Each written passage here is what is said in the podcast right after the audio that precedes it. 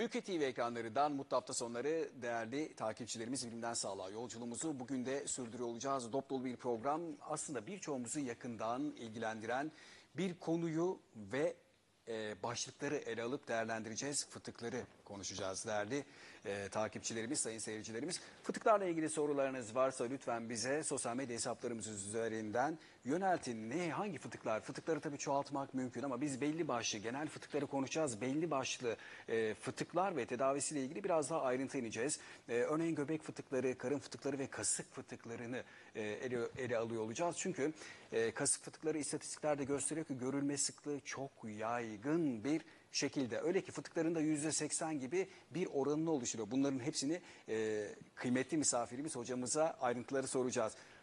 Bu fıtıkları yaşayan kişilerin nasıl bir tedavi süreci bekliyor? Hangi durumlarda riskler var? Hangi durumlarda kesinlikle ameliyat olması gerekiyor? Nasıl yaşamaları gerekiyor? Neleri dikkat etmeleri gerekiyor? Nasıl bir süreç onları bekliyor? Gibi gibi gibi onlarca soruyu burada kıymetli hocamıza soracağız. Lütfen konuyla ilgili sizin de merak ettiğiniz sorular varsa sosyal medya hesapları üzerinden zaten KJ'de göreceksiniz. Yönetmenim de veriyor oradan sorularınızı bizlere yöneltin. Kimle konuşacağız? Fıtıkları ilk kez misafir ediyoruz kendisini ama çok kıymetli paylaşımlarda olacak size buna inanıyoruz. Hemen takdim edeceğim. Üsküdar Üniversitesi NP İstanbul Beyin Hastanesi'nden e, genel cerrah hocamız Doktor Talha Atalay. Evet. Şerefler verdiniz hocam. Sağ olun, teşekkür ederiz. Hoş geldiniz.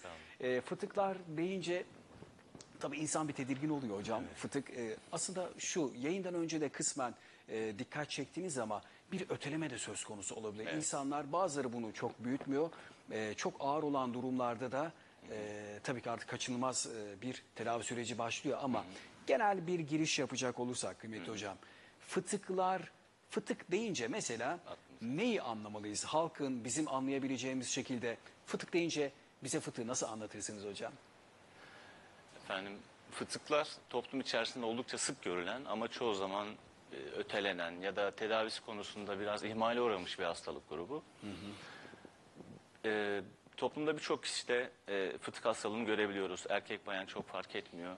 Erkeklerde biraz daha yoğun görülüyor Erkeklerde biraz daha yoğun. Ee, evet, onlarda genellikle kasık bölgesinde daha çok Evet. görüyoruz. Göbek fıtığı bayanlarda biraz daha baskın, daha fazla görüyoruz. Bazen çocuk yaşta doğum sonrası bebeklerde gördüğümüz minik fıtıklarımız oluyor. Ama neticede toplumda her grubu e, ilgilendiren bir hastalık grubu, fıtıklar. Ee, başta söylediğiniz gibi ötelenmemesi gereken bir hastalık. Çünkü müdahalesi ve tedavisi güçleşmeye başlıyor. Yapılacak işlemin büyümesine sebebiyet veriyor. Kısaca ta, e, özet, e, tarifleyecek olursak karın içi organlardan herhangi birinin yani bu bağırsak olabilir, içer, karın içerisindeki bir yağ dokusu olabilir. Yağ dokusu. Karın ön duvarından dışarıya doğru çıkmasıdır. Bu e, çıktığı bölgelerde genelde e, embriyogenez döneminde hani e, halk tabiriyle e, doğum aşamasında e, anne karnındaki dönemdeyken belli boşluklardaki yumuşak bölgelerden hem kasık bölgesinde hem göbek bölgesinde fıtıklar görülebiliyor. Bu sızma gibi bir şey mi hocam? Bir Mesela fıtığın olması için illa orada bir kesim olması gerekiyor. Bir açıklık mı olması gerekiyor?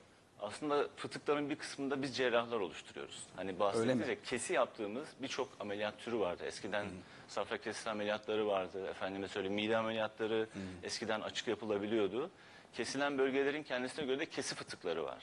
Hatta bu oldukça fazla bir yüzdedeydi.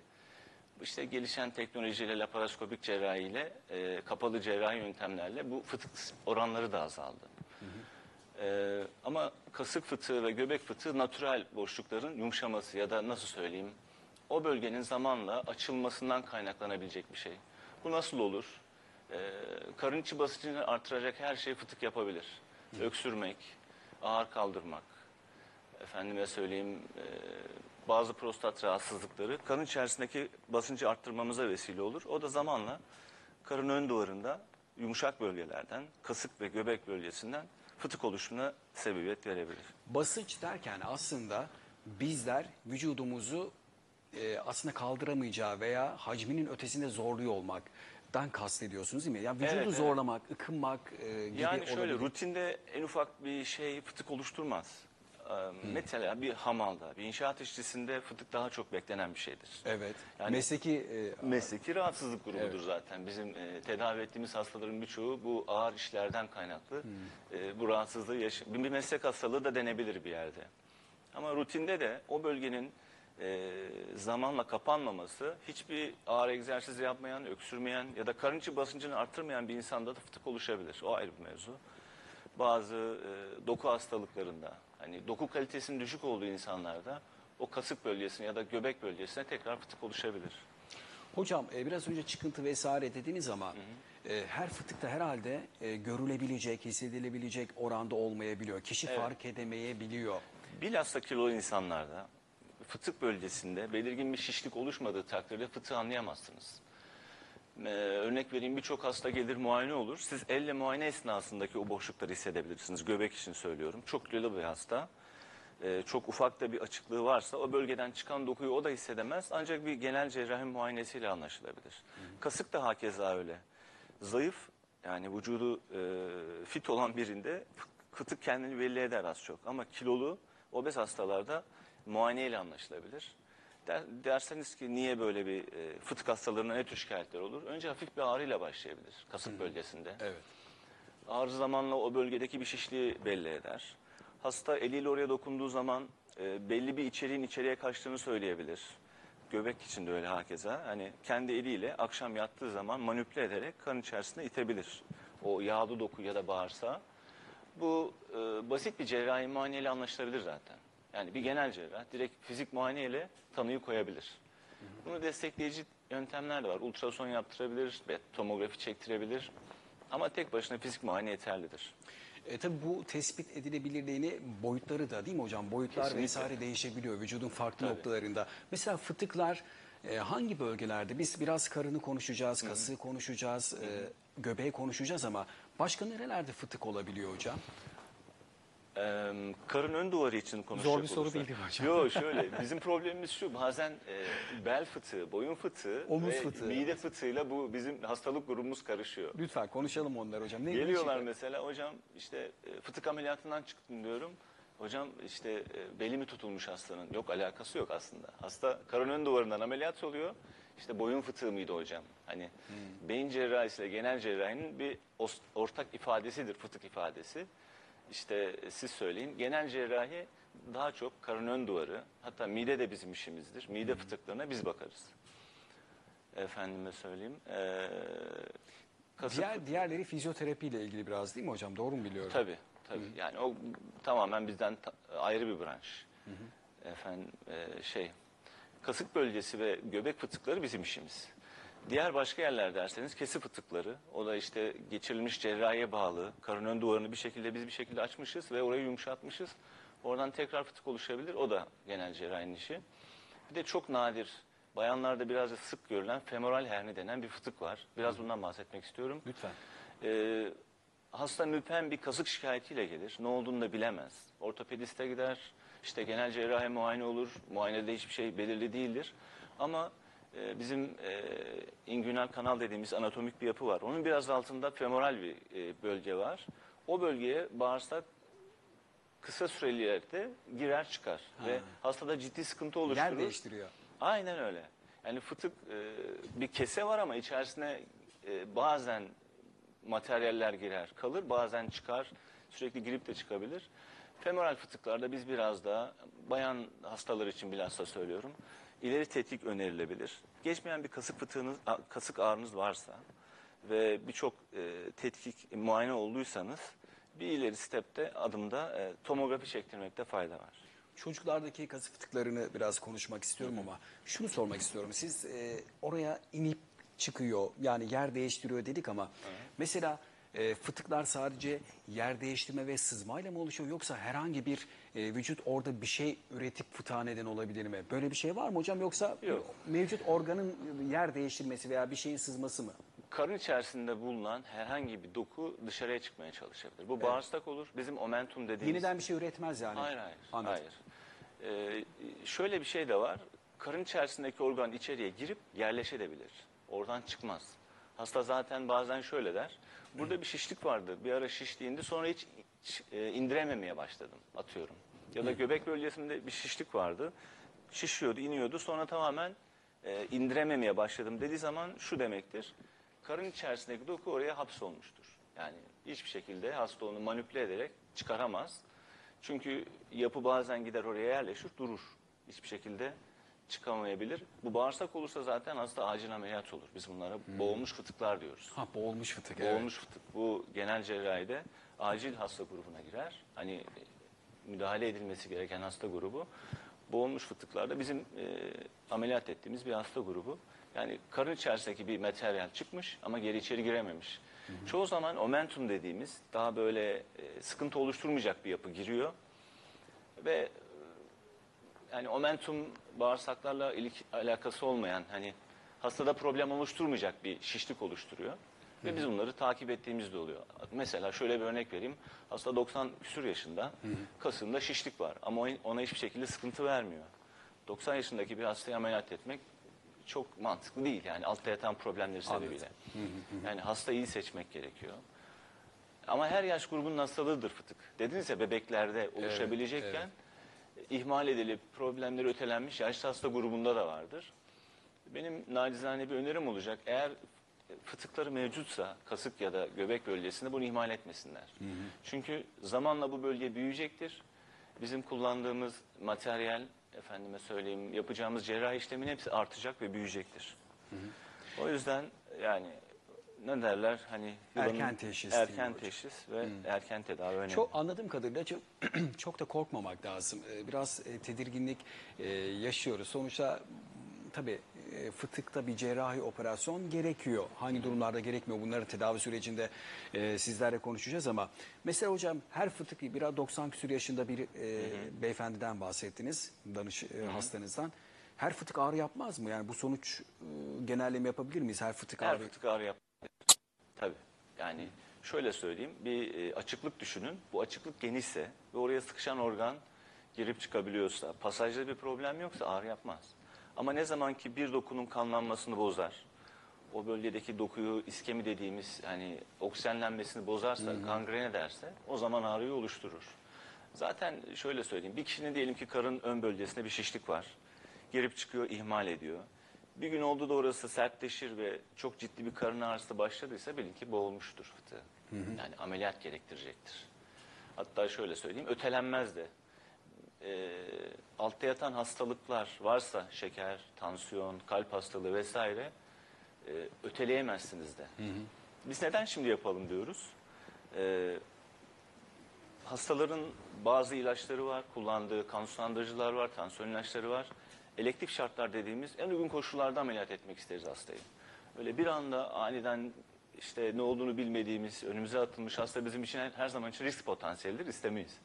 O yüzden mümkün olduğunca bu tür bir hastalık varsa ötelememek lazım. kontrollü bir şekilde e, ilerliyorsunuz. Hocam çocuklar e, mesela çocukken fıtık ameliyatları olmuş e, kişiler de oluyor daha çok küçükken. E, onların kendilerini ifade edemedikleri için aslında kasık fıtıkları özellikle çok anlaşılamayabilir. Ailelere buradan bir öneride bulunacak Evet, olursak evet. nasıl fark ederler hocam? Şöyle söyleyeyim, bu aslında çocuk cerrahisi hasta grubudur. Ama bize de bazen sünnet vesilesiyle gelen ailelerde biz de gözlemliyoruz. Evet. Kasık bölgesinde ya da göbek bölgesinde şişlik olabilir. Göbek bölgesindeki şişlikler ilk bir sene kadar beklenebiliyor. Kendiliğinden çocuğun gelişim aşamasında kapanabilir diye. Ama kasık bölgesindeki fıtıklar çoğu zaman kapanmaz ve cerrahiye ihtiyaç duyar. Anneler çocukların altlarını değiştirirken böyle etrafına bakarken o bölgede bir şişlik görürlerse bunu kesinlikle önce bir çocuk doktoru bulabilirlerse de bir çocuk cerrahına göstermeleri gerekir. Zaten gözlemleyerek gördüğünüz bir şey bir sıkıntıdır zaten. Hani o bölgede bir şişlik var çocuğumun. Ee, bir de şey örnek vereyim bazen yumurtalıklar da şiş olabilir çocuklarda. Evet. Hani o bölgedeki şişlikler de önemli. Ee, bu tür bir durum olduğu zaman da çocuk cerrahi bölüm tarafından ameliyatları yapılmalı. Yumurtalık derken o testis kısmında mı şişlikler O olabiliyor? bölgede de Hari- şişlik oluşabilir. Çocuğun o bölgesi aşırı şiş olursa önemsemeli aileler. E, ailelerin oza- o- özellikle o zaman e, özellikle banyo süreçlerinde çocukları değil mi hocam? Evet, E. Çocuklarına bu bağlamda bu hatırlatmayı yapalım, dikkat ediyor olmak e, lazım. Çünkü onlar ifade edemiyor. Onların e, değil mi hocam konuşamıyorlar. Anneye babaya çok önemli görevler düşüyor. Ee, çocuklarda hangi durumlarda mesela cerrahi operasyon kaçınılmaz oluyor hocam? Siz bir yılda aslında o normale dönüyor gibi bir şey söylediniz ama Evet. e, riskse biraz da çok ağlıyor olmak e, çocuklar da bunu biraz şey yapıyor herhalde. Bu süreci- Çocuklar çok ağladığı için karın içi basınçları yükseliyor. İster Yükseliyor. istemez Ve çocuklarda e, niçin fıtık oluyor? Sadece ağlamaya bağlı mı? Bu bağlamda neler söyleyebilirsiniz? Şöyle söyleyeyim, de, işin başta da söylemiştik. Ee, anne karnındayken çocuk anneye göbekten bağlı. Evet. O bölgede belli bir fasya dediğimiz e, boşluk var. Hani e, o boşlukta belli bir risk faktörü onun için. Ama zamanla bunun kapanmasını ümit ediyoruz. Dedik ya bir yaşına kadar bekliyoruz. Hani çocuğa bir tür e, zaman tanıyoruz o bölgenin kapanması ve cerrahiye ihtiyaç duymaması için. Bir de çocukluk çağında yapılan cerrahiler minik bir kesiyle başlar ama çocuk 20 yaşına geldiği zaman kocaman bir kesi olarak ona döner. Mümkün olduğunca cerrahi indikasyonu varsa ameliyat etmek lazım. Tabii bu iş biraz da çocuk cerrahlarının e, şeyinde, Evet. ne de, inisiyatifinde olan bir rahatsızlık. Ama kasık fıtıkları çoğu zaman çocuklarda müdahaleyi gerektirir. Ultrason yaparsınız, o bölgede bir e, defekt ya da açıklık varsa her halükarda ameliyat olmasını önerirsiniz. Hocam e, biraz daha ayrıntılalım, ayrıntılandıralım öyleyse. E, Dedik ya e, kasık, göbek, karın fıtığı. Aslında kasık fıtığı bayağı bir konuşmuş olduk.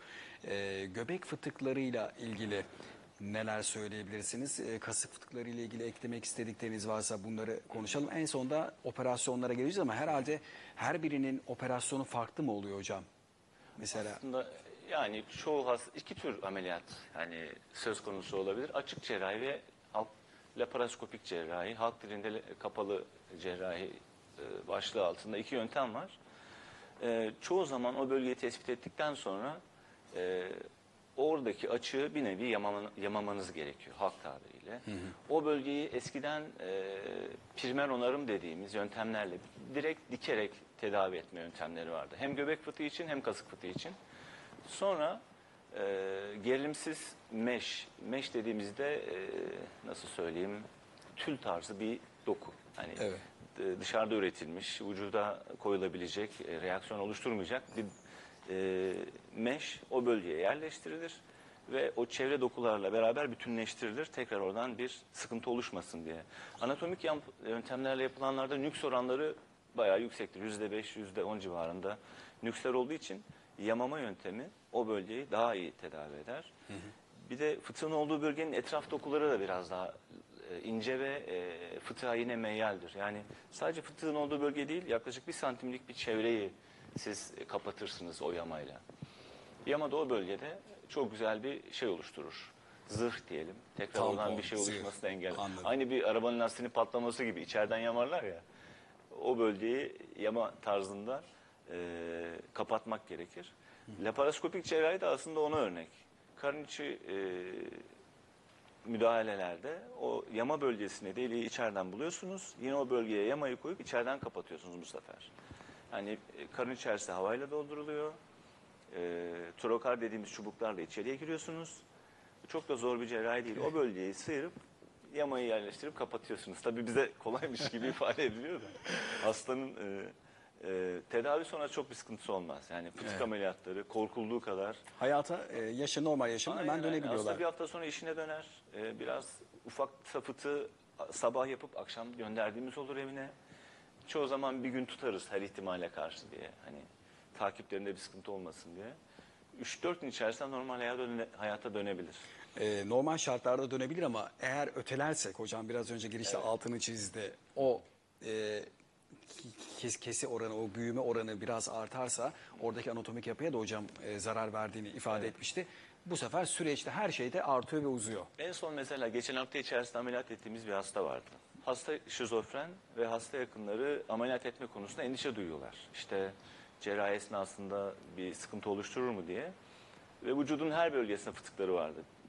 İki taraflı kasık fıtığı, göbek fıtığı, karın içerisinde de bir fıtık vardı. Ee, cerrahi müdahale yaptık ve hasta düzeldi, fayda gördü. Ama e, şöyle ben e, şunu ifade etmek istiyorum, çok büyüktü. Yani kapatılacak alan o kadar genişti ki yamalar da ona göre koyuldu karın bölgesi için e, için gerekli yamaların hepsi büyüktü. Ama bu atıyorum çok ufakken tespit edilse bir de buradan psikiyatri hastalarının cerrahi bir problemi oldukları zaman ötelenmemesini öneriyorum. Lütfen. Yani ötelendikçe yapılacak işlem de büyüyor. Hastanın ameliyat sonraki dönemde iyileşme süreci de zor oluyor. Ama bu hastada gerçekten hem aile yakınları aynen şunu ifade etti. İyi ki yaptırmışız hocam. Yıllarca işte bu fıtıkla yaşadı, hareketini kısıtladı. Efendime söyleyeyim e, boğulma riskiyle yaşadı. Bu tür şeylerden kurtulmuş oldu. Boğulma derken fıtığın boğulması değil Evet mi hocam? evet boğum, boğulma riskiyle yaşadı. Ee, yani mümkün olduğunca tespit ettiniz bunun kaçışı yok. Hani kimi eski yöntemler vardır. Kasık kemeri takarız işte bir şeyle bastırırım geçer. Öyle bir yöntem zaten e, yok. E, o yüzden cerrahi yöntemlerle tedavi gerekli. Öyle e, bir yöntem derken notlarım arasında fıtık bağı, fıtık külodu ve korsesi gibi e, Evet. aparatlar da var. Bunları da Evet o benim zaman- rahmetli bir dedem vardı. O kasık kemeriyle yaşardı. Kocaman bir fıtığı vardı. Kasık kemerini takıp orayı bastırmaya çalışıyordu ama düşünün bir boşluk var. Siz sürekli onu kapatmaya çalışıyorsunuz. Ve o bölgeyi ister istemez genişletiyorsunuz. Yani basınç uygulandıkça genişler mi hocam? şöyle söyleyeyim hani e, karın içerisindeki organlar dışarı çıkmasın diye hafif de bir şişliği var o bölgenin. Siz o bölgeye bası uyguluyorsunuz. Mekanik olarak genişletiyorsunuz aslında. Kendisi 95 yaşındaydı. O zaruri bir durumdu yani. O yaşta bir insan ameliyat etmedikleri için. Ee, bir de teknoloji biraz daha geri olduğu için. Ee, kasık fıtığı kemeri takıyordu. Ee, oysa ki takmaması lazım. Yani e, şu an öyle bir şey yok zaten uygulama olarak. Ha şunu da dile getireyim. Diyelim ki çok yaşlı bir hastanız var 95 yaşında. İlave bir sürü hastalığı var. Ameliyat etmekten korkuyorsunuz. Lokal anesteziyle bile bu fıtık ameliyatı yapılabilir. O bölgeye lokal uyuşturursunuz. Oradaki dokuları bir şekilde toparlayıp yamaya koyar kapatırsınız. Yani e, hasta yaşını da ameliyat olma konusunda çok bir risk faktörü olarak görmemelerini öneririm hastalarıma. Yani e, bir kasık kemeri yerine yarım saatlik bir işlem sonrası düzelebilecek bir O şey. kemerden de kurtulabilirsiniz. Tabii. E, ama faydalı mı bunlar e, mecbur? Yok. Hiçbir şekilde artık geçerli yok. Yani uygulamada yok zaten. Hani bir şeye gidip ne derler, medikale gidip ben kasık kemeri istiyorum dediği zaman satmaması lazım. Bulunduruyorlar mı onu da bilmiyorum ama Ha, evet. yok. normalde benim bildiğim kadarıyla yok. Bazı göbek fıtıkları oluyor hocam. Gerçekten benim de şahit olduklarım var. Portakal büyüklüğünde dışarıdan görülebilecek düzeyde. Mesela bunların altında yatan e, kilo var. Çok ciddi e, kilolu olan bir kişide ben bunu biliyorum. Bununla ilgili neler e, önerebilirsiniz? Gerçekten portakal büyüklüğü. ortada işte o bölgeyi e, Dışarı çıkmış. Hı hı. Bazen defekt, açıklık küçük olur ama oradan çıkan yapı o kadar fazladır ki. Hani biz momentum dediğimiz yapıdır o büyük bir ihtimalle. Bağırsak olsa zaten duramaz. Hani bir şekilde pasaj problemi olduğu için hasta acile gelecek demektir. O o bölgeyi kesip o defekti bulup kan- o şiş olan bölgeyi o delikten geçiriyoruz. O bölgeyi kapatıyoruz. Yani o bölgedeki büyüklük çok önemli değil açıkçası. Ufak da olsa o defektin yaranın kapatılması önemli. Nüksetmemesi için. Artı e, büyümemesi için daha fazla büyümesi, büyümemesi için. Hani dedim ya ufakken müdahale edersek daha kolay oluyor. O dışarıda gözüken aslında içeride durması gereken bir şey. Aynen. Çok güzel tespit ettiniz. Yani portakalı içeriye sokmamız gerekiyor. Bazen bir santimlik delikten soktuğumuz bile olur. Hani açarsınız kocaman bir momentum dokusu. Onu yavaş yavaş içeriye sokarsınız bir bakarsınız bir santimlik bir defekt var. Yani yapılacak işlem de çok büyük değildir. Ama hep bir risk faktörüdür o portakalla yaşamak. Ee, ama kilo da risk faktörü anladığım kadarıyla. Çünkü e, mide de ona göre büyüyor hocam. Onu daraltmak da bir e, sıkıntı. O konudaki riskler de var değil mi hocam? Evet, Onu da yani aşırı kilo artı sigara bir de bir de kronik akciğer hastalıkları bu tür fıtıklar için bir risk faktörü. Onu da e, akılda tutmak lazım. peki. E, fıtıkların nüksünü biraz e, aslında biraz önce dikkat çektiniz ama mesela bir tarafta bir tarafımızda olan kasık fıtığın alınması sonrasında tekrar e, aynı bölgede çıkma durumu nüks. Çok çok zor. Diğer tarafa sıçrama gibi bir şey olabilir mi ve sıçrarsa ona bağlı mı? Yok, kesinlikle ayrı.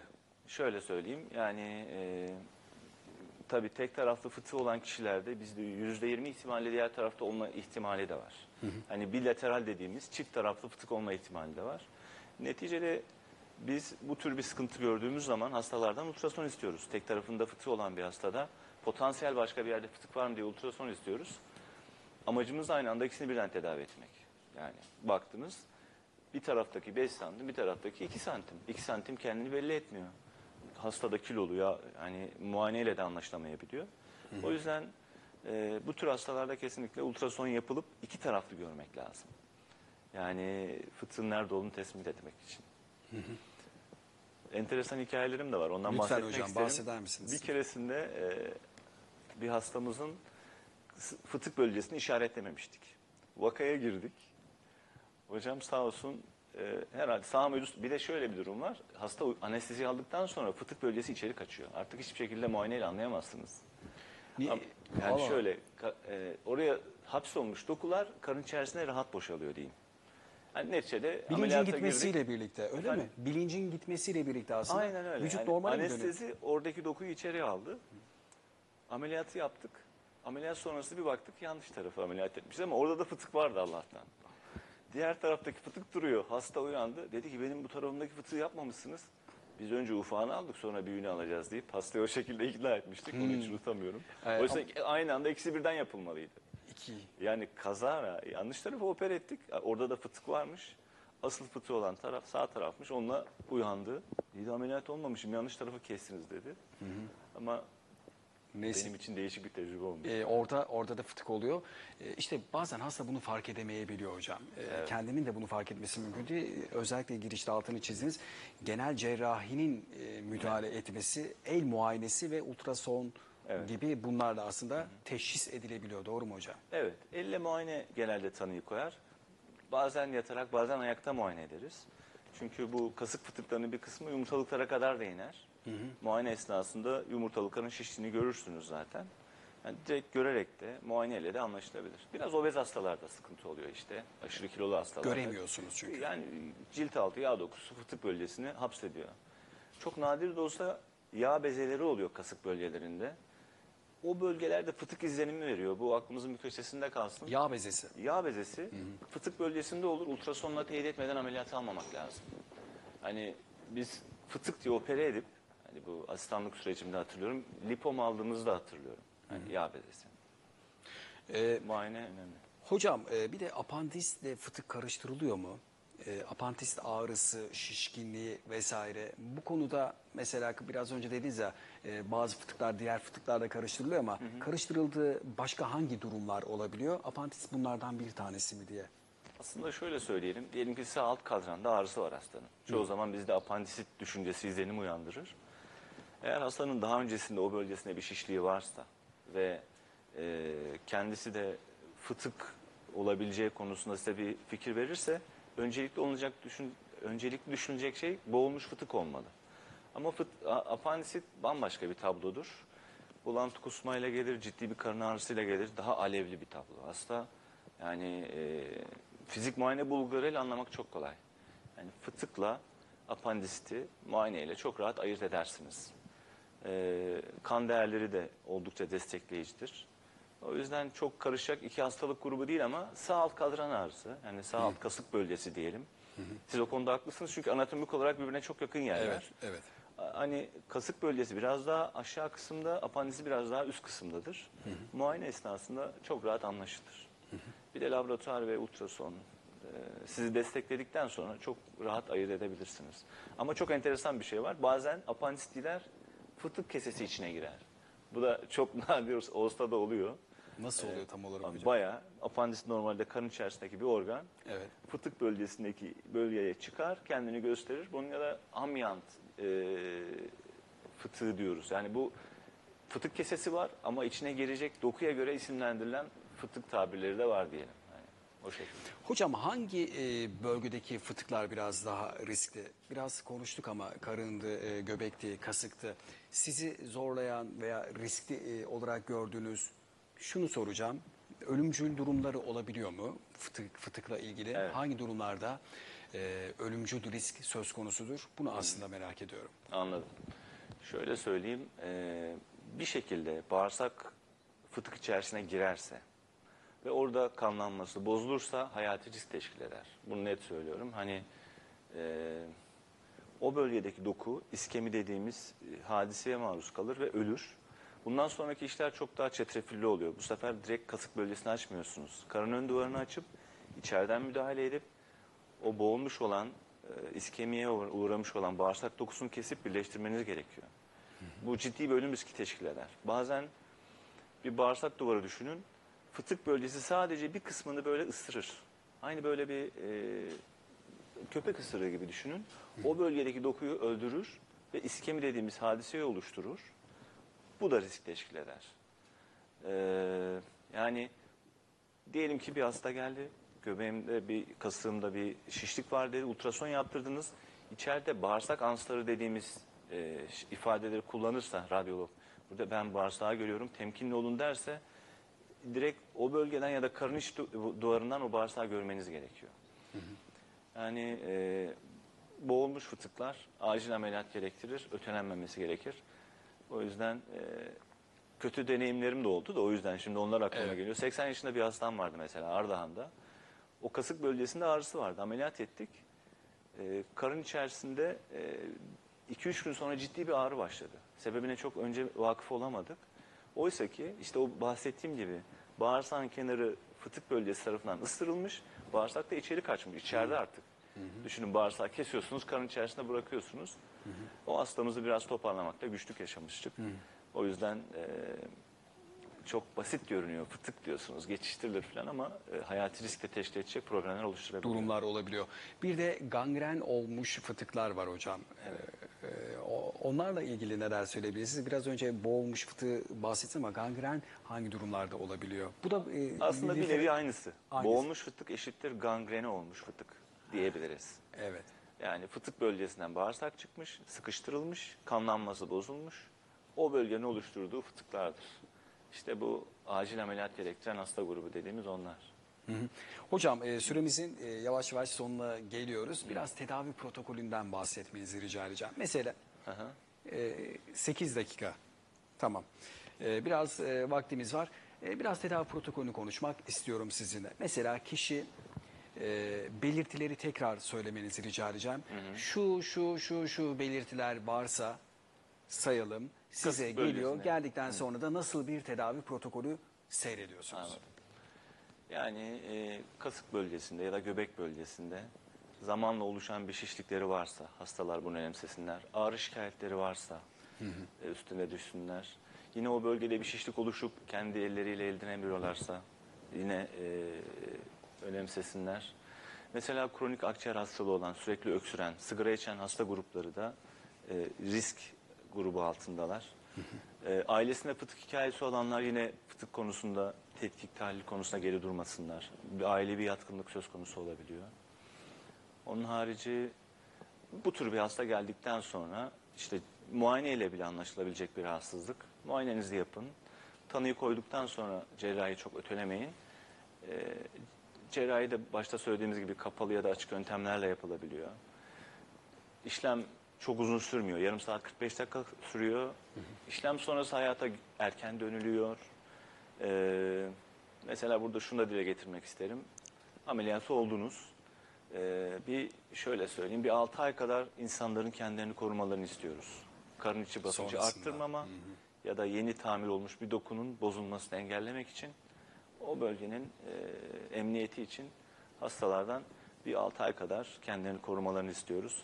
Bu şöyle demek değil, bir 1-2 kiloluk bir şey kaldırıp taşımakta sıkıntı yok. Ama bir pazara gidip e, torbaları yüklenip uzun mesafe gitmek ya da uçaktasınız, bir bagajı aldınız, yüksek bir yere koymaya çalışırken ağır bir şey kaldırdınız. Bu tür şeylerden geri durmalarını istiyoruz. Bazen benim öyle hastam oluyor ki inşaat işçisi. Hocam diyor çimento taşıyorum diyor. Diyorum iş yerine söyle 3 ay çalışmayacaksın, ağır iş yapmayacaksın. Ona göre bir tedavi protokolü istiyoruz. Yani Kişi özel değişiyor o zaman hocam. Evet. efendim? Kişi özel tedavi protokolü Tabii değişiyor. ki, tabii ki. Yaşlı hasta ona göre, çocuk hasta ona göre hepsine bir tedavi protokolü uygulanıyor. Yani e, fıtık ameliyatı sonrasında da biraz kendimizi korumamız gerekiyor. Öncesinde nasıl hazırlıyorsunuz? Mesela şunu şu da önemli. Mesela kişi tamam siz artık ameliyat operasyona Karar e, verdiniz. karar verdik, hazırladık, yapıyorsunuz. Mesela operasyon bölgesine göre, yerine, büyüklüğüne göre değişebilir ama ne kadar sürüyor? Zor oluyor mu? E, kişiyi öncesinde nasıl hazırlıyorsunuz bu sürece? Mesela ameliyata girmeden önce her hastanın bir hazırlık aşaması vardır. Kullandığı ilaçların düzenlenmesi, tansiyonun, şekerinin, kan sulandırıcı bir ilaç alıyorsa kesilmesi. Bu normal anesteziyle bizim beraber karar verdiğimiz bir süreç. Evet. Onun tamamlanması lazım. Ameliyat günü hastaya şunu ifade ediyoruz. Ne türlü ameliyat olmak istersin? lokal anestezi mi, genel anestezi mi ya da spinal dediğimiz sadece belden aşağısını uyutularak bir yöntemle e, anestezimi tercih edersiniz. Tamamen hastanın takdirine bağlı.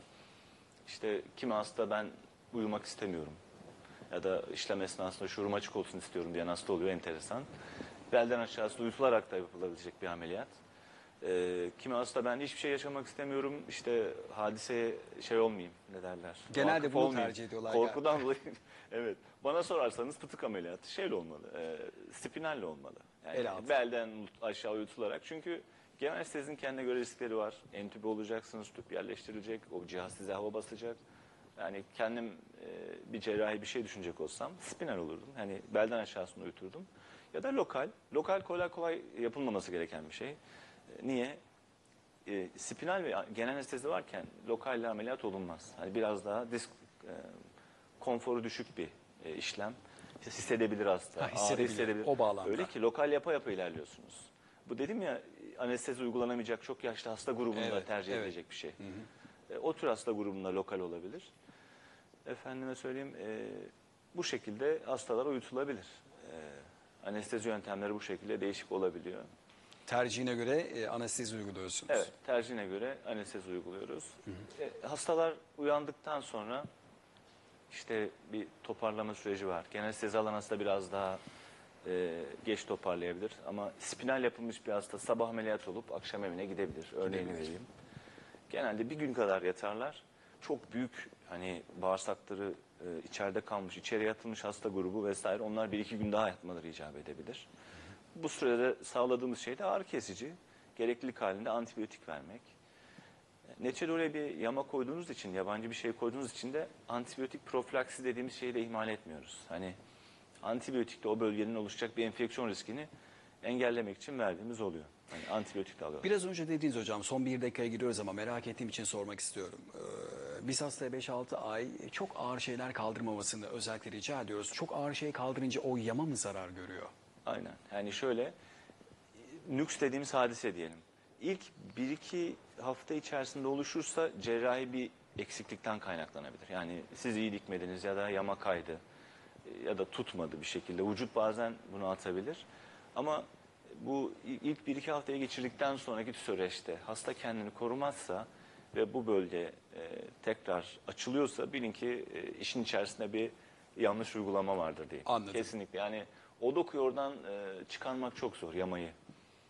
O, o ayrı bir mevzu aslında. O yamayı çıkarma işlemi ayrı bir konu. Oldukça sıkıntılı bir işlem. O yüzden e, Ben sizin söylemlerinizden şunu çıkardım hocam. Aslında fıtıkla ilgili çok da fazla korkmaya gerek yok. Çok basit operasyonlarla göbek fıtığı, kasık fıtığı, karın fıtıklarını e, tedavi tedavi edebiliyorsunuz. Korkmaya gerek yok diyorsunuz. Aynen öyle. Peki. Teşekkür ederiz. Ee, Üsküdar Üniversitesi NP İstanbul Beyin Hastanesi'nden çok kıymetli bir hocam, çok değerli paylaşımlarda bulundu. Genel cerrah hocam Talha Atalay'dı. Şerefler verdiniz. Güzeldi hocam paylaşımlarınız. Buradan kamuoyunu bilimden sağlığa takipçilerini aydınlatabildiysek ne mutlu bize. Yarın saatler 11.10'u gösterdiğinde Uğur Can Bolat bu ekranlarda olacak. Kişilik bozukluklarını ve tedavideki son gelişmeleri ele alacak. Biz de e, Talha hocamla biraz fıtıkları konuşmuş olduk. Görüşmek üzere efendim. Hoşçakalın. Fıtık sizden uzak olsun.